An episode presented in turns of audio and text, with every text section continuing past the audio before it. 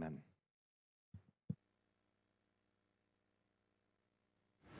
A.W. Tozer famously said, Nothing less than a whole Bible can make a whole Christian. Welcome to the story of God. We are going to see the story of the whole Bible, written by 40 different human authors, ultimately inspired and breathed by God, over 1,500 years, 66 different books, but really one story, one overarching story of God's plan, one overarching story of the greatest rescue, the greatest hero, one overarching story that you've been invited into. And the more you understand the story of God, the better you will see your place in His great story.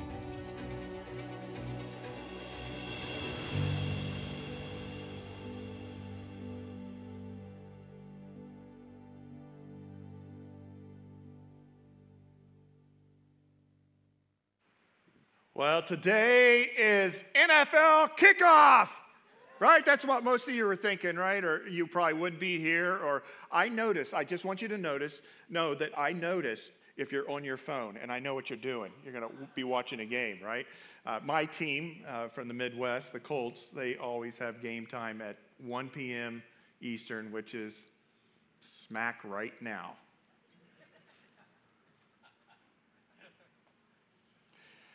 I'm always uh, grateful for kickoffs, but usually the fall kickoff to me really isn't about NFL football. It's about kicking off the fall for us as a church. There's a lot of scattering comings and goings in life, especially in Southern California. But if you want to grab a couple months that everybody can sort of come focus together, uh, during the course of a year. The September, October through the first couple weeks of November is a great run. And today we are kicking off a new series um, called The Story of God. It's a deep dive going through Scripture. It's going to be intense. Uh, but it's not just about what we do here on Sunday morning. As Pastor Michael highlighted, Wednesday nights we are taking the deep dive study and that study is going to consist of you interacting with a book, some scripture, and some thoughts, and uh, reflecting on those four different days of the week. And then you're going to come together on a Wednesday night and you're going to unpack some of what God spoke to you about and interact on it. So, those four times eight weeks is 32 lessons, plus what we do here on Sunday I'm getting a little bit better feel that we're going to be able to cover what stands before me as pastor as an immense responsibility. We need the whole of Scripture to make a whole Christian. And we're going to go from Genesis to Revelation in the big story, the picture of God. But I want to just give an extra word of invite for you to be a part of Wednesday nights. And to help me do that, I want to invite up a great couple, Armando and Veronica Alvarez. Would you welcome Armando and Veronica?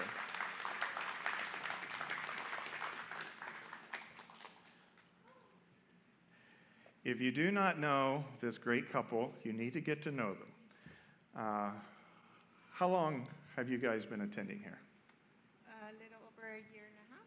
Year and a half, yeah and uh, one of the most consistent, hardworking people uh, that I know in church ministry.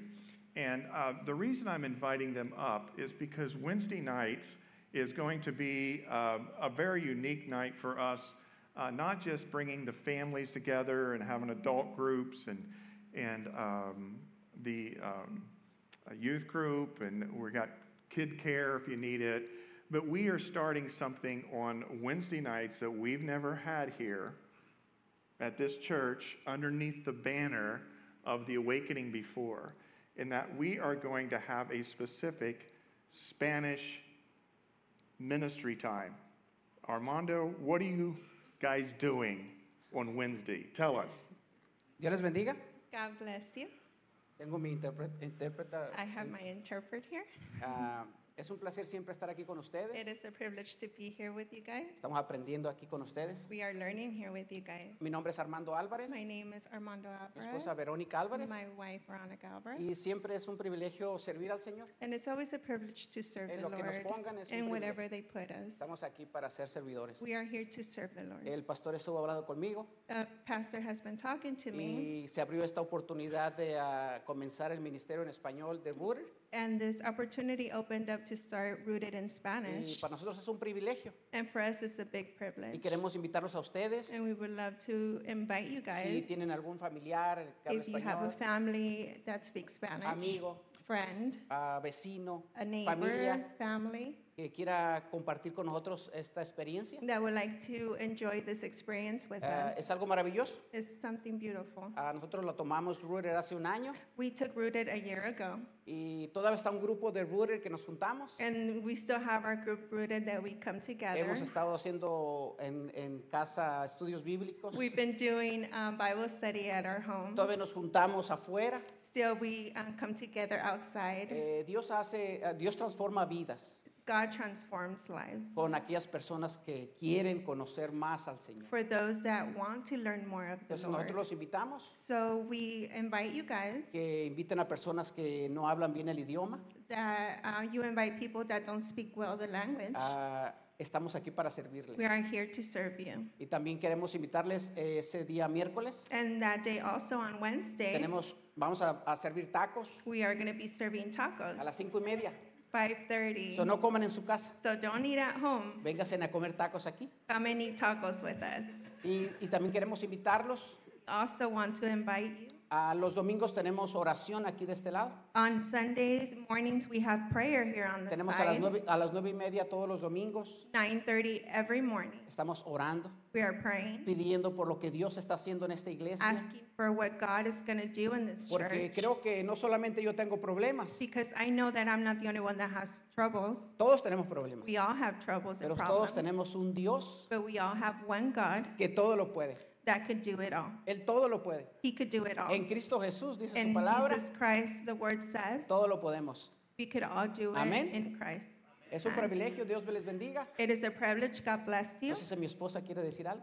Uh, yeah, I would like to also take the time to invite you guys, if you know anybody in Spanish or that's fluent in Spanish, or if you guys want to take the time and do it with us in Spanish, please do it. It's something very, very beautiful, right? We've seen it and our witness, and we're witness to Joe Wally, what God has done from when we started Rooted to now. He's done it in my life, in my family. So I encourage you, and also um, Sunday mornings, please come and pray. Even if you don't pray out loud and you just want to sit in the circle with us quiet, please come. It's something beautiful. Pastor Trey always says this to rest our minds and our hearts, and that's a time where we could come together and, and do that to pray for our pastor, his, his family, and the church needs. So thank you for your time, for listening to us, and we'll see you Wednesday. Vamos, vamos a orar, mi hijo, el pastor que orara. I want you to know uh, th- th- th- multiple things here. Rooted was transformational in your family's life, It was. and the community getting established here, just huge word of testimony there. This step of faith to do it in Spanish, and you this guy can preach. You get that feeling? I, they, um, 33% of people that live in Murrieta are Hispanic. Did you know that? That background doesn't mean that they have to have church in Spanish, but there is uh, a great need for us to reach uh, a Spanish speaking populace that's in our neighborhoods. And for us to be able to do rooted in Spanish, in the Spanish books that's provided by Mariners, this is just a great step for us. And if you know of someone, have them talk to Veronica or Armando and pray. They'll be meeting at the same time that we meet for deep dive.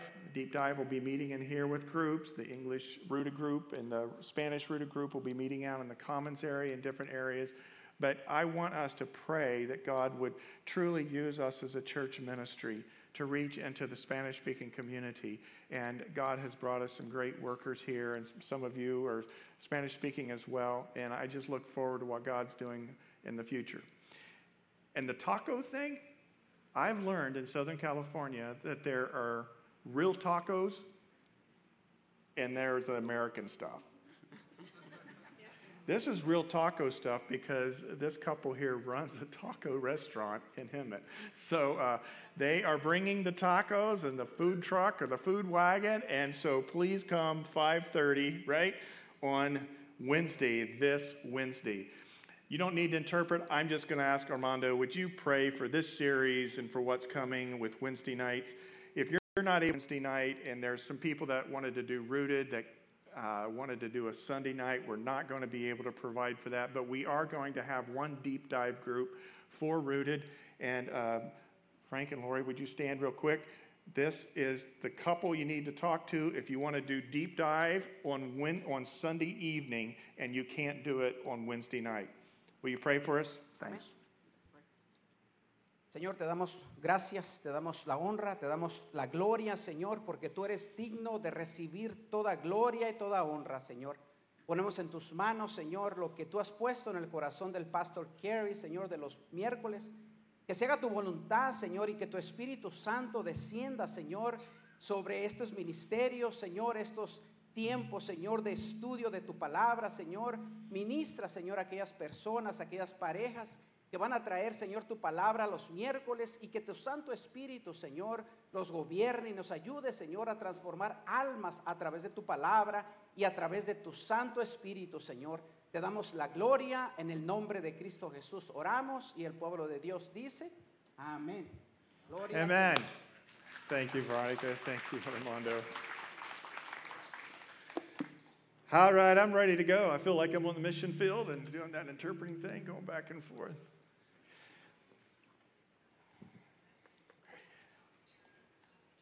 I have um, always wondered if we get so caught up in Bible stories and verses in the Bible and particular doctrines, particular beliefs, that we miss out on the wonder of the greater narrative story of what God's doing. I love story, and I love to live inside of great story. Some of you in your life right now, you have a story going on, and the story's not all that healthy. In fact, it's sort of problematic, and there's challenge. But what I found is some of the challenge of our particular story that's going on in the week by week world in which we live ends up being harder if we lose sight of the master narrative, the story of God. And so, in this series over these number of weeks, I want to invite you into this grander story and take sort of a hind's feet on high places, overlook the valley, the big picture and find not only the wonder of God's story and what He's doing, but to find afresh your place in that story of what He is doing and endear yourself to it, even if the particular story in your life right now really stinks. Because we're going to find in this big picture story that there's some highs and lows. But our sovereign God is in control of all that's going on. There is no sweat on his brow concerning worry about the world because he is the one who created it, he is the one who is redeeming it, and he is the one who will make it anew. So, in this fast, intense journey of looking at the story of God over these eight weeks, both here on Sunday and on Wednesday nights or a Sunday night kind of thing, I want to put before you a timeline. And this timeline we're going to be returning to time and again and put in the context of that big story so we do not lose sight of it. This is the timeline. Pretty simple. We begin with the creation and the fall. Then there's the promise and the people. There's the rescue and the law. There's the land and the kingdom. There's the exile and the return. Then there's Jesus. then the new people, and finally, a better beginning. All contained in this book right here. And I want to encourage you to bring your Bibles during the course of these weeks.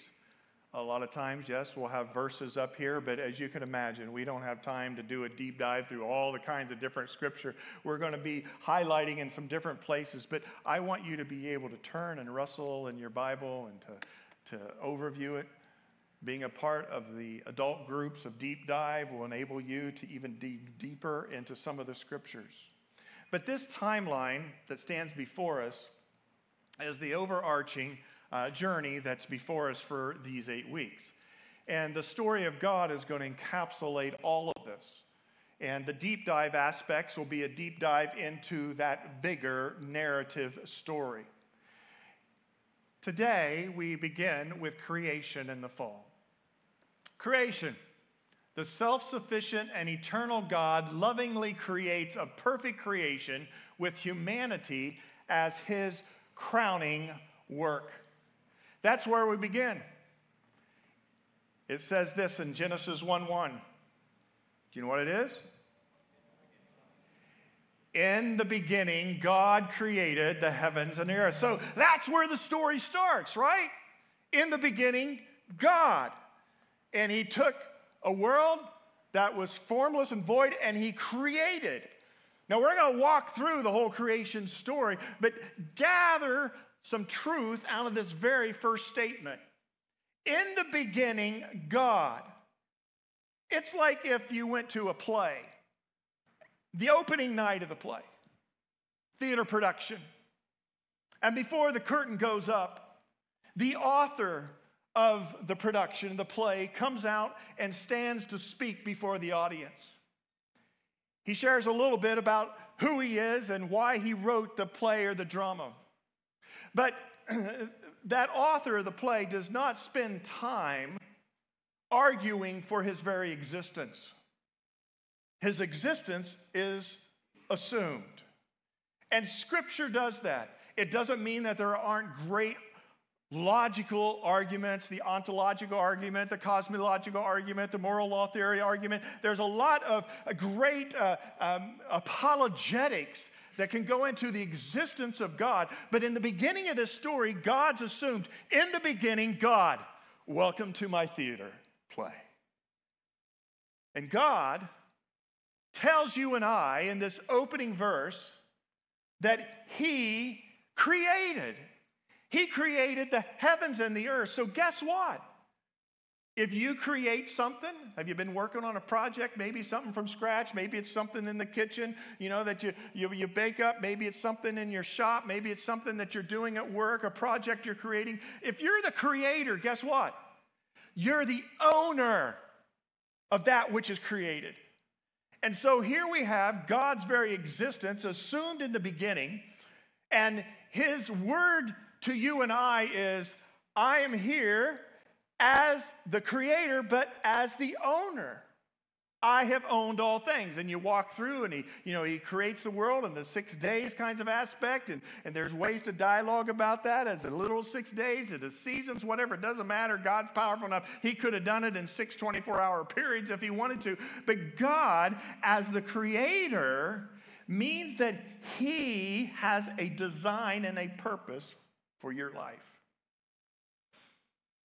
If you weren't created and you were by random chance, which is some of the thinking and the philosophy of the world, evolution otherwise, if you just came to be, then you can take that life and do whatever you want to do with your life. You can squander it, you can abuse it, you could even take your very life. It wouldn't matter.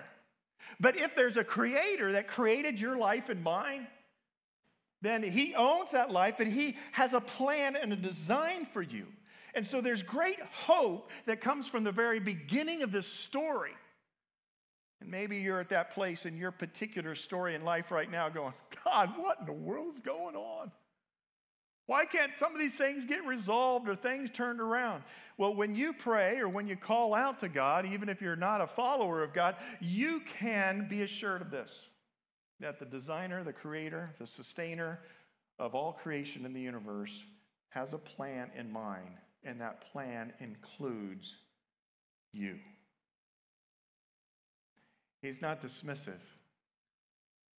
He's not dismissive of your particular story in his master story that's going on. He has a place for you in it. And there's a couple things to identify up front that you need to know about yourself, though, in the story. And the first is this you are made in the image of God. Genesis 1:25 says, "Then God said, let us make mankind in our image, in our likeness. He had created uh, nature, he had created the animals. Then he came to a place said, I'm going to I'm going to top it off, and I'm going to create a being that's made in my very image.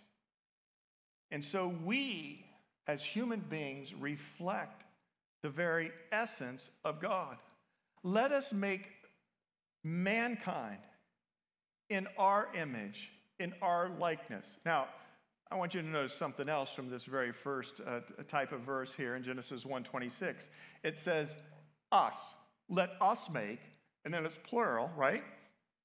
Our image in our likeness. Know that there's one God. There is one God. But here in the very beginning of the story, that one God exists eternally as a community. We come to know it in the story as God the Father, God the Son, and God the Holy Spirit. And so there is community, there is unity in the community of the Godhead. He has a desire to be in a relational dynamic because there's that community. He's not locked up just into himself. There he goes. He created everything. He wound it up and he said, Good luck. And then he became the absent landlord. No, that's not your God.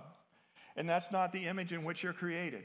You are created to be in that kind of community with the Creator who has a plan for your life. You're made in the image of God. As we're going to see, there is one who doesn't want you to understand that. But we have to take this story at face value and begin to climb ever deeper into it. What does it mean to be made in the image of God? Now, there's something else you need to know right off the bat as well. Not only are you made in the image of God, but this image is not just one gender. So, God created mankind in his own image, in the image of God, He created him. Male and female, He created them. Oh my goodness, what battlefronts we have today in our culture over gender.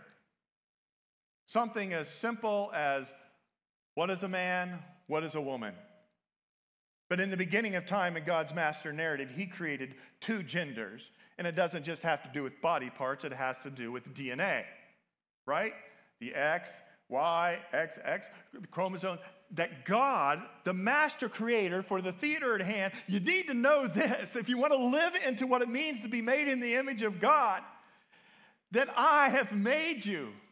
Not only in my likeness, but I've made you as male and female, and there is a plan and a purpose in all of it.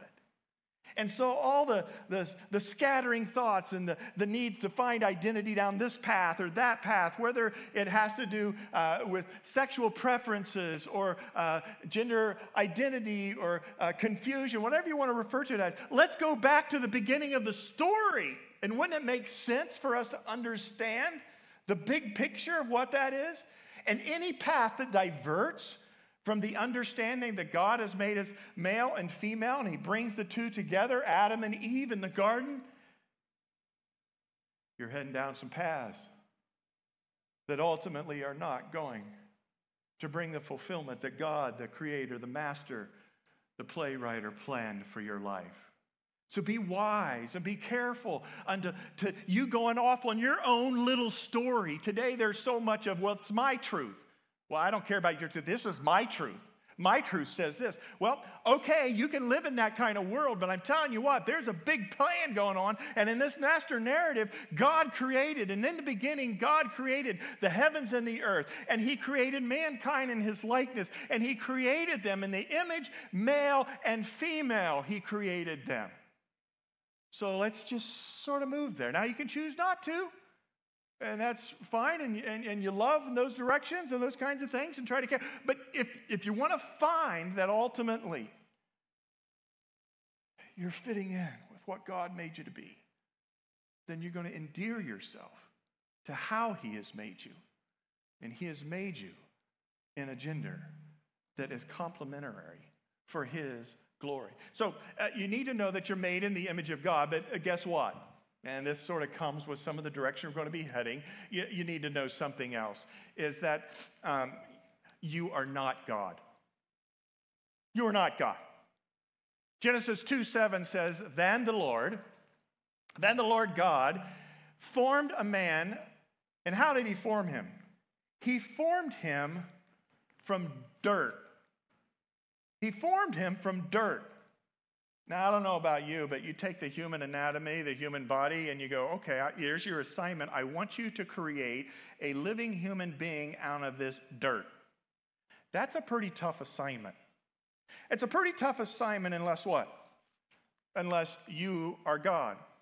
So the Lord God formed a man, and it's a, a plural aspect to that terminology there from the dust of the ground and breathed into his nostrils the breath of life, and the man became a living being.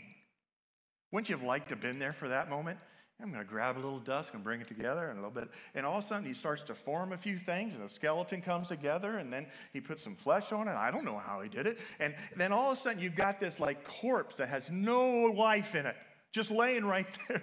And God, God of the universe, He he breathes into this dead corpse life, and the being comes alive. And can you imagine this? The first thing that Adam sees is he beholds the essence and the presence of his creator. His first sight. And we think in terms of when a baby comes out of the womb, right? And Like, ah, oh, it's a traumatic thing, and try to put it on the mama's chest and, and hold it. it, was, it Adam, he saw God. And God breathed into him this life, and he has a plan for him. But you need to know this we are made in the image of God, but we are not God. And oh my. What a journey that is for us in our story sometimes. Sometimes we finally get there after a while. It's like, well, I, I guess I'm not God, and God, you are God. We're dismissive of God, the creator, the beginner, the author, the theater, the production, the play. It's like, yeah, just ignore him. I'm just going to step up on stage and live out a few parts and lines. No. You've got to anchor yourself in the full creation of who God designed you to be. He designed you to be a living, breathing image bearer of himself. How you doing on that part? How you doing on that part? Do you know that part of the story and have you endeared yourself to that part of the story and are you unpacking that every day and week of your life? Now, because our timeline is on the creation and the fall, there's a lot we could talk about with the creation, but I, I want to give you four gifts that I came across that I think are a good way to sort of unpack what happens in the creation narratives. And these are gifts of God in creation to you and I in the story. Gifts of God in creation. What do we find in that creation account that's encouraging for us in our story that we're trying to live out right now? Well, the first is this the gift of a home the gift of a home. It says this in Genesis. Genesis chapter 2, verse 8. It says, Now the Lord God had planted a garden in the east in Eden, and there he put the man he had formed. There was a place. Now, uh, we don't know exactly where this place was, the Garden of Eden. Uh, it, it, later describes four different rivers. Two of those are the Tigris and the Euphrates. And so those are both in uh, what's today modern day Iraq. But you need to know this the Garden of Eden was not just some fictitious story that's in Scripture that was in some make believe play. No, this really happened. God created man, He breathed life into him, He made him male and female. He brought the woman out of his side, and together, Adam and Eve, they were walking together in the garden. And the garden was a tangible garden, lush, beautiful, an incredible environment. He placed them in a home. He gave them a place to belong that was their own turf. I find it interesting, especially in Southern California, a lot of times because it's expensive out here for housing. And I was reading through an article the other day about the expense of housing in all the different places, not just here in Southern California, of California. And I'm like, that's true. And then I find that people are excited because sometimes they don't get to purchase their own home till like their 40s or 50s because of how expensive it is, right? And there's something about that accomplishment. I, I, own my own home. There's something within us that likes to have our own abode, not just renting it, but we own it. We can decorate it, we can paint it, we can add on to it, or whatever. We have inside of us this place to belong in a physical presence. And God in creation, in this master story, He put Adam and Eve in a place, and you can't top the Garden of Eden. He put them in this place. Yes, and they, they were naked and they were not ashamed, Scripture says. And they were in communion, communion with God, and they had this abode. And I was thinking, I wonder if Adam and Eve ever like said, How did we end up here? Why didn't we end up maybe on the other side of that tree line and there's desert over there? I don't know. I wouldn't think there's desert. I don't know. But God put them there in that place. Each of us didn't get to choose the environment that you and I were born into. I was born into the rural area of north central Indiana. Acreage abounding. You maybe were born in the mountains. Maybe you were born in Southern California. Maybe you were born in a very difficult place as you perceived it, uh, that was very urban and very difficult you and I don't get to choose where we're put. But this idea that we are placed in a particular area, in a particular setting, don't always push back on it. God has a design and He has a place. And He says, I am going to place you here. And sometimes he moves us from one place to another by his sovereign leadership. But this abode, this ability to have a home, a place, is a part of our imago Dei. That's the term for being made in the image of God. We want a place, and God knew that at the beginning of time. And so he put his people in a place called the Garden of Eden. And it was a beautiful, beautiful place for them to grow and to flourish with the life that had been given to them. So he gave a gift of a home. Secondly, we have in Genesis 2:15 that he gave them the gift of work. The Lord God took the man and put him in the garden of Eden to work it and to care for it. To work it and to care for it. Some of us think, "Oh man, I can't wait till retirement." Or I'm just ready to go see Jesus and experience heaven. Do you realize how God made you is not to sit around and do nothing or to just have leisure? He created you to be like Him. He is a creator. And what's the first thing that they were exposed to when they were created? God said, Hey, man, let me take you on a walk around here. Looky there. Look at you got to name it, Adam. I haven't named it yet, but it's got a really tall legs, long neck, and eats tree branches. What do you think about that? Or let me take you down to the water and show you some, some uh, of the uh, animals that, uh, uh that are swimming in this water. Look at that sunset. What did God do? He showed them his work. His work because God was at work, right? For six days he created. On the seventh day he rested, it says in Genesis. So, this idea that we're made in the image of God, we were made to work. And sometimes you may be in a pain of a job right now, but you need to know this God has called and created and crafted you to have meaningful work, fulfilling work. And man, when, when you're knocking it down and you're making some things happen, you're going like, sweet. So, the beginning of the story God created you in his image. Male and female, he created you. He gave you a place, an abode. And then when he placed you there, he gave you some gifts and abilities and some interest to work. And that work, though we later find out because of what happened, can be by the spread, sweat of our brow. There is beauty in work. And so sometimes what we perceive as, oh, I just need to have rest and not be responsible to do this and that. I understand we grow weary, we grow older, we're on this side of the fall. But our eternal destiny, God's eternal plan that He started out with, was for you to have the gift, the gift of work. Uh, gift number three. Gift number three is the gift of relationship in Genesis 2:18. The Lord God said, "It is not good for the man to be alone.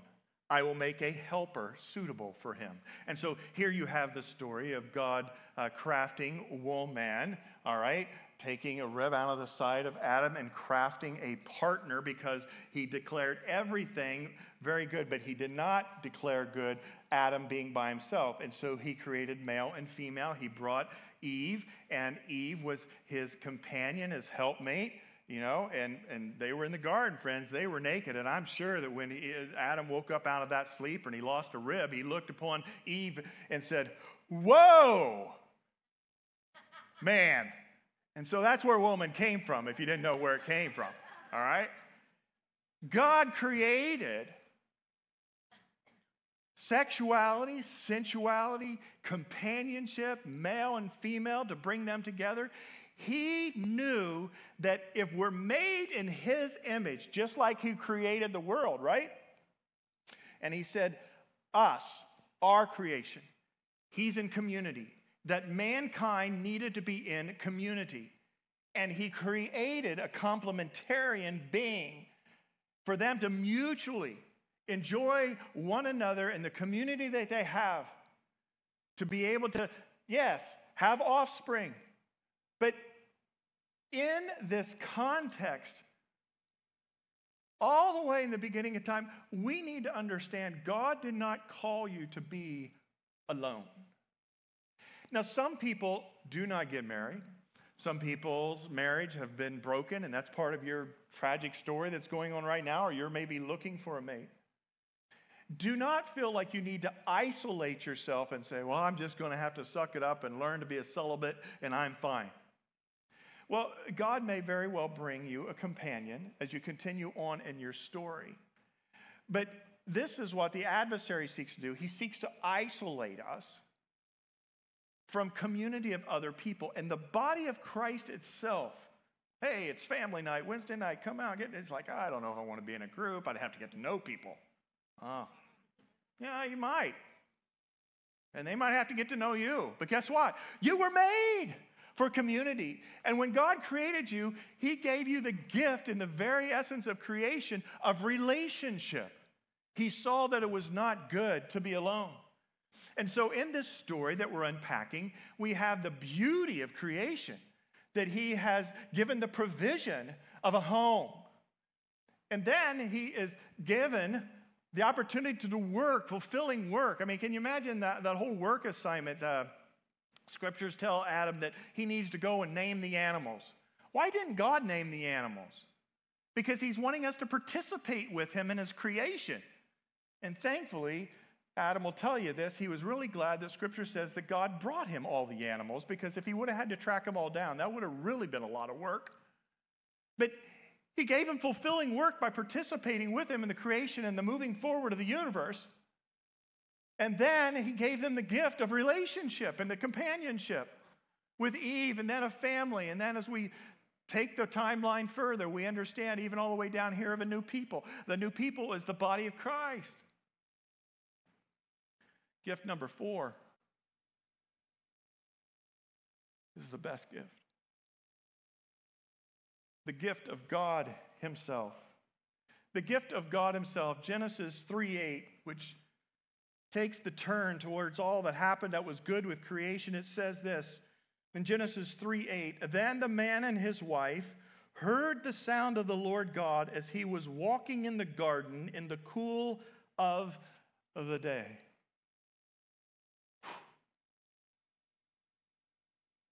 The presence of God in their midst.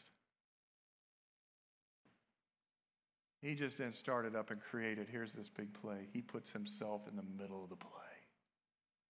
And he has communion with those that he created. God didn't need to create us. God wasn't all frizzied and, and crazy, like, oh my gosh, I need some community. I need to create some living beings. I'm so lonely with the Son and the Holy Spirit here. I need to. No, God was fully sufficient himself. He chose out of the desire of his heart to bless with creation. He chose out of the desire of his heart to bring glory to himself with that which he created. But here, the sustainer, the writer, the author, sustainer of life itself, puts himself in the garden. I don't know about you, but if you take these four gifts just sum it up here a little bit, you need to know this. In the story of God, that you and I are participating in, you need to know that God is good and that God is love. He has made you for a good life, for a happy home, for fulfilling work, loving relationship, and communion with God Himself. Isn't that pretty cool? That's what He started out doing. That's what He's going to continue to do as we walk through the story. And that's what his ultimate end is. God is good and God is love. Do you know this God this morning? Have you endeared your life to him and given your life back to him? Or has God been some conjectured thing? We do it in rooted. We one of the first few weeks we walk through what has been your concept of God that's been handed down to you. Well, in creation, we see the beauty and the wonder of an incredible creator of the universe and developer of our very life. And he is good and he loves us. And what he created in the Garden of Eden was not a mistake. Our destiny of what he's going to recreate in the end of this timeline is not a mistake. And it's going to have those four things. You're going to have a place. Jesus says, Do not be fearful, do not be afraid. I go to prepare a place for you. And if I go to prepare a place for you, I will come again to receive you to myself, that where I am, there you may be also. He told his disciples when he left, Greater works than these will you do when I go to the Father us participating not only in his work in this life, but scripture says that we will rule over cities, that we will judge angels, that he's got this incredible storyline that's going to go into eternity of us working as a part of the highest created being, human, redeemed human beings. And the relationships, all the rich relationships. I don't know, maybe it's because I'm getting older, right? Yeah, I've had gray hair for a long time, but I'm getting old. I keep thinking about what are those relationships going to be like in eternity? And then I turn back to the relationships I have here in this body. And yeah, people come and go, and, and, and we see transitions happen. People move. Sometimes people decide some places different. But we have these relationships for such a time as this. And then when I look at my family and my kids, what beauty, and the God's going to extend that.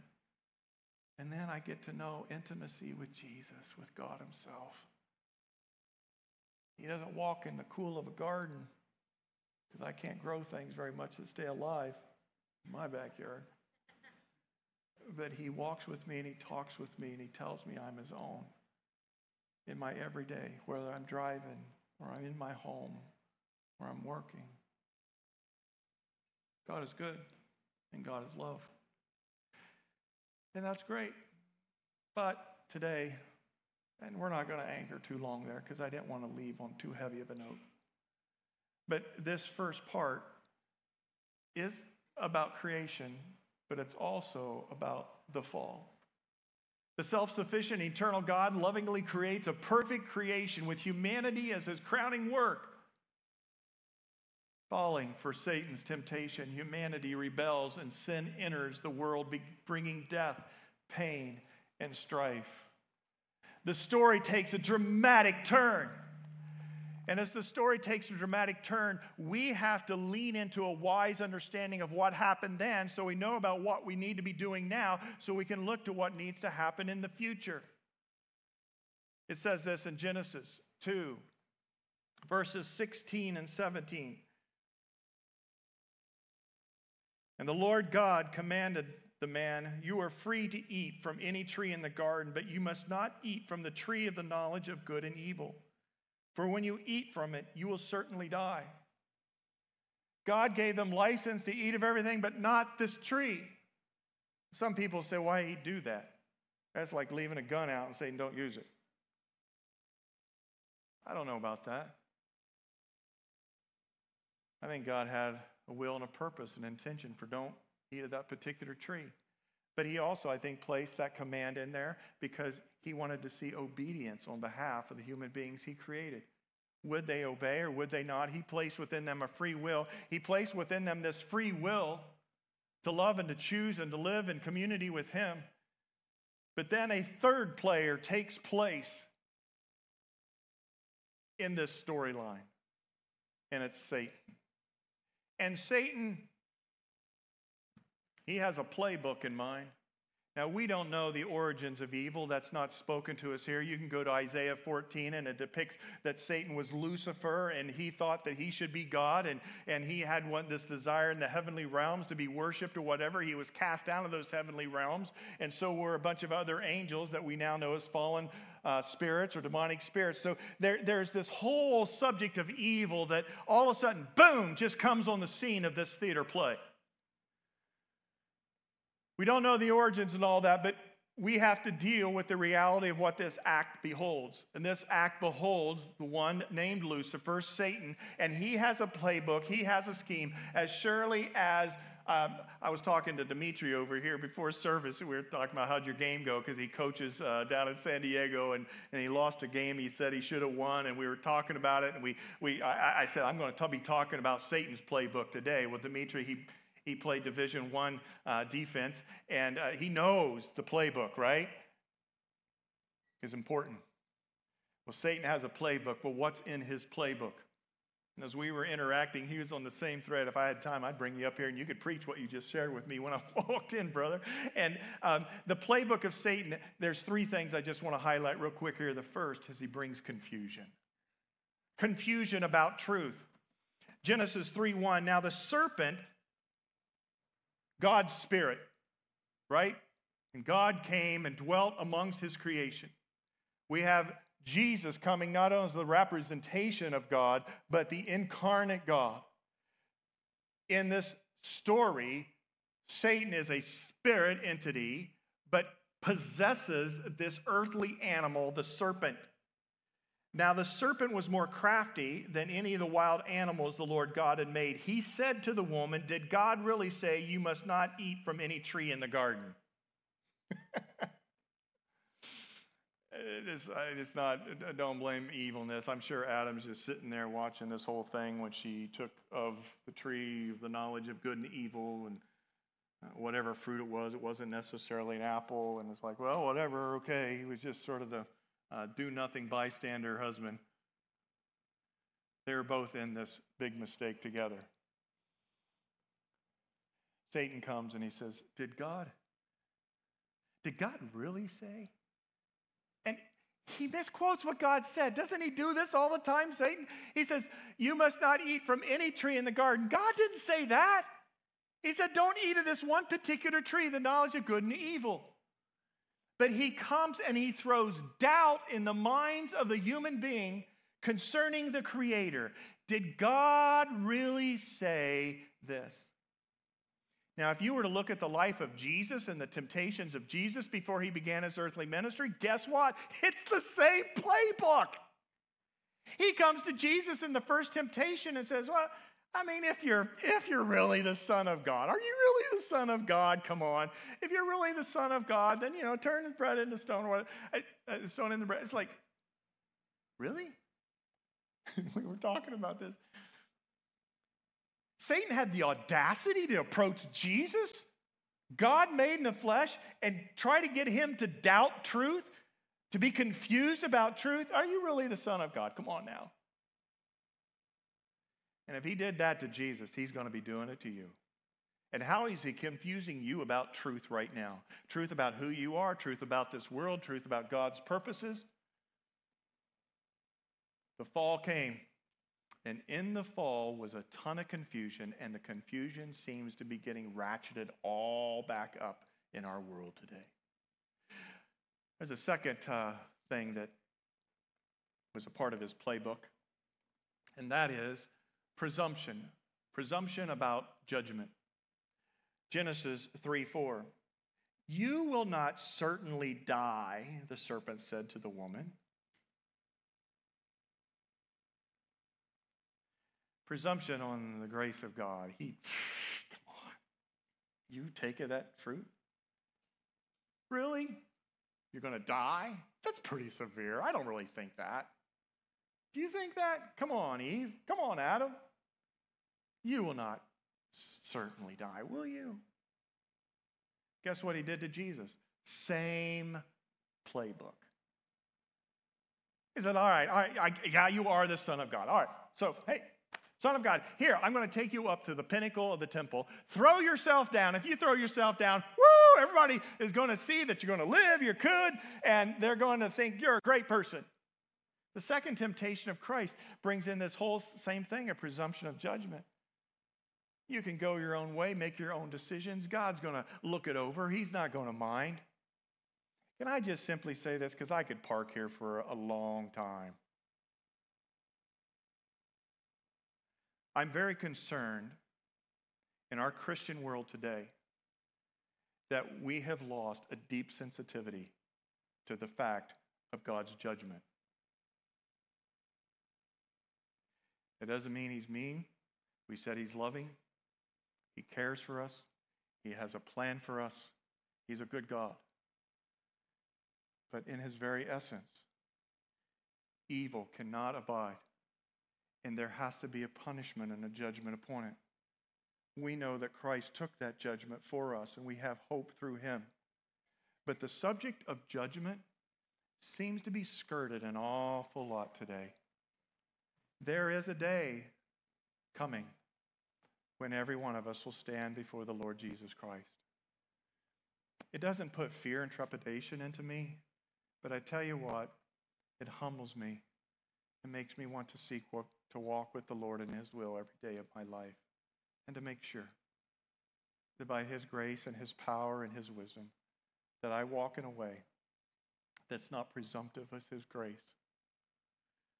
Playbook number three item is ambition about self. Genesis 3 5 says this for God knows that when you eat from it, your eyes will be opened and you will be like God, knowing good and evil. God Himself created us in His image to worship Him. He wants us to accomplish things, He's given us the gift of work. But there is a tipping point sometimes when we start to think it's about us and not about Him. He wants us to horsepower up, to make things happen. But this third playbook tactic of Satan is ambition about self. My way, my world, my home, my work, my career, my success, my family, you, you name it. And it's introspection. And he's doing it, Satan is doing it here with Adam and Eve. God knows that when you eat, you're going to know good from evil. Guess what? He's keeping you away from being like him. Isn't this incredible? Uh, It's a simple playbook. He doesn't deviate from it much, Satan doesn't. When you look at all of history, this is the very same thing that Satan, Lucifer himself, was enticed by. I deserve worship in the heavenly realms. What? You are a created being, Lucifer. I deserve worship. I should, I should be getting, getting more out of this whole thing. He comes right to the human beings. He says the same. Uh, there's something in this. He's keeping you away from that tree of good and evil because there's something in it that you're going to be missing. And you can be like God. Same tactic, same playbook. Confusion about truth, presumption about judgment, and ambition about self. Could I ask you, as it relates to the fall, which one of those three are you prone to the most? I close with this. This whole aspect of what God's doing in the beginning of this master narrative, this story, this theater play, is you need to understand that there is an expression of God's love going on. And the Lord God commanded the man, You are free to eat from any tree in the garden, but you must not eat from the tree of the knowledge of good and evil, for when you eat from it, you will certainly die. This wasn't God being a killjoy, this was God protecting you. I don't want you to have to know evil. How much of our world is consumed? Brokenness in our own life, brokenness around us, what we see on headline news at night the evil of the world. God's intention was not for Adam and Eve to experience evil. This was not a God who was being a killjoy, keeping his human creation from something that was beneficial to them as it relates to uh, knowledge of good and evil. He was trying to protect them. Evil, somehow, we don't understand the story of the serpent and Satan in the world, but it was there and he was wanting to protect them from it. They ate of the tree, the knowledge of good and evil. What happened? They were expelled from the garden. He kicked them out of the garden and he placed angels with swords saying, You cannot come back in here. There was all kinds of things that started to fall out from this knowledge of good and evil. He didn't want them to take then of the tree of, of, eternal life because then there would have been no hope. So he expelled them from the garden, but they lost their place. They lost their work. Their relationship was broken. Even amongst Adam and Eve, there was division that came and they lost the presence of God because they sinned. And the timeline, the story is about God's redemption through all this, and it's redemption in your life too here this morning. Would you, could you possibly envision an incredible storyline for you where those things are restored? God's expression of love was to protect us from certain things, so don't take his no in life as being a meanie. The second is the expression of hope. In Galatians 3 14 and 15, so the Lord God said to the serpent, Because you have done this, cursed are you. I will put enmity between you and the woman, which happened, and between you and your offspring, your offspring and hers. But then it has this line He will crush your head, and you will strike his heel. It's a foreshadowing of the work of Jesus it's like sticking your uh, foot on a snake, a serpent, right? And that snake may bite the heel, but then Jesus crushed that. And this is brought back up in the storyline, and this is exactly a foreshadowing of the hope that was going to be brought through Jesus Christ, the remedy, if you will, for this brokenness and this fallenness. So we have creation and the fall, the self sufficient and eternal God lovingly creates a perfect creation with humanity as his crowning work. Falling for Satan's temptation, humanity rebels and sin enters the world, bringing death, pain, and strife. And instead of giving up on humanity, God promises that from the womb of a woman will come the one who will crush Satan's head. Will you pray with me? Lord, here this morning as we begin this journey, May you endear us to the wonder and the beauty of all that you're doing. Not only from the beginning of time until the end of time and the beginning of eternity, but to all that you're doing in our story this week. And Lord, if there's anyone here who has felt the blow of fallenness in their life, distance from you, may they look to you, the author, the sustainer, and the finisher of our life and faith, and commit themselves to follow you. Lord, we thank you for the work that Jesus brought in crushing the head of the serpent. And we ourselves stand here to thank you, Jesus, for all that you have done and are doing and will do in our life, in our families, and in our world. We worship you. Will you stand with me and let's close?